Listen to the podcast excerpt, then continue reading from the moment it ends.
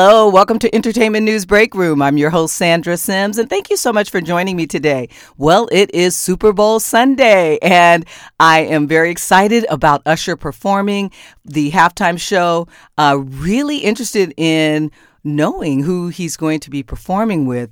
Uh, he, I mean, he's had so many great collaborations, so it's going to be wonderful no matter what. But if you haven't heard the recent, uh, one of the more recent collaborations was with uh, Cook from BTS. Uh, they have this really great. Uh, song together. It's a remix. It's Jungkook from Jungkook's album, but it's a remix with Usher, and it's called "Standing Next to You." Oh my gosh, if you have not heard this remix and, and seen the video, you must stop everything and see it.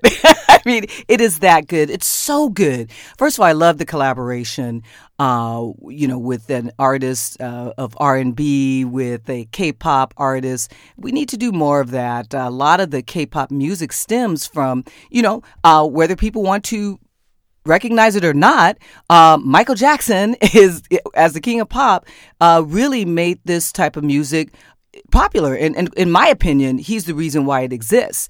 And uh, I noticed some of my favorite and my children, I have son and daughter, they love K-pop. Their favorites do have more of a uh, even an R&B type of uh, style. I'm going to shout out NCT 127 and NCT Dream, really great. TXT. Uh, we even started getting into Stray Kids. Theirs is a little different, but still a great K-pop uh, group, but mainly NCT 127. They love their vibe. They do a great mix of different styles and also NCT Dream. Two of the members from NCT 127 are also part of NCT Dream. If you haven't listened to those, and again, I'm a mother, a 80s kid, and yet I love the K-pop as well, introduced to it by my children, and it's really good. It's it's R&B, you know, and we don't get to hear well as much R&B. And as a fan of R&B, I was extremely excited to know that there's a genre that uh, honors that style of music.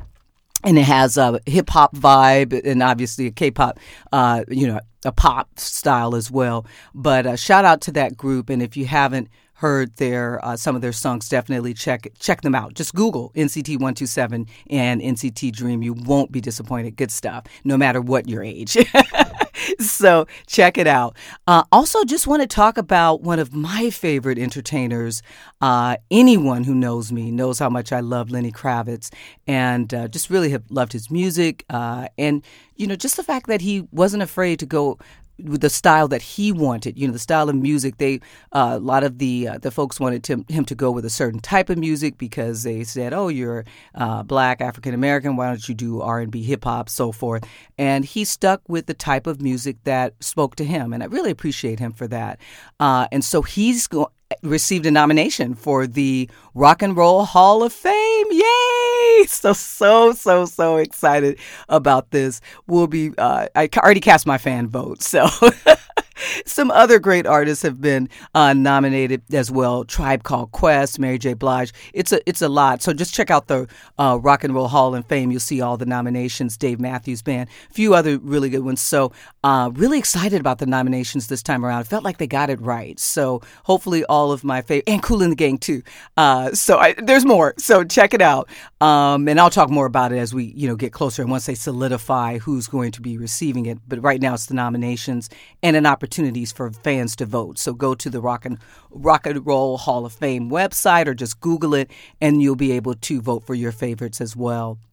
And then lastly, I must say, I am so, so, so excited that Abbott Elementary is back.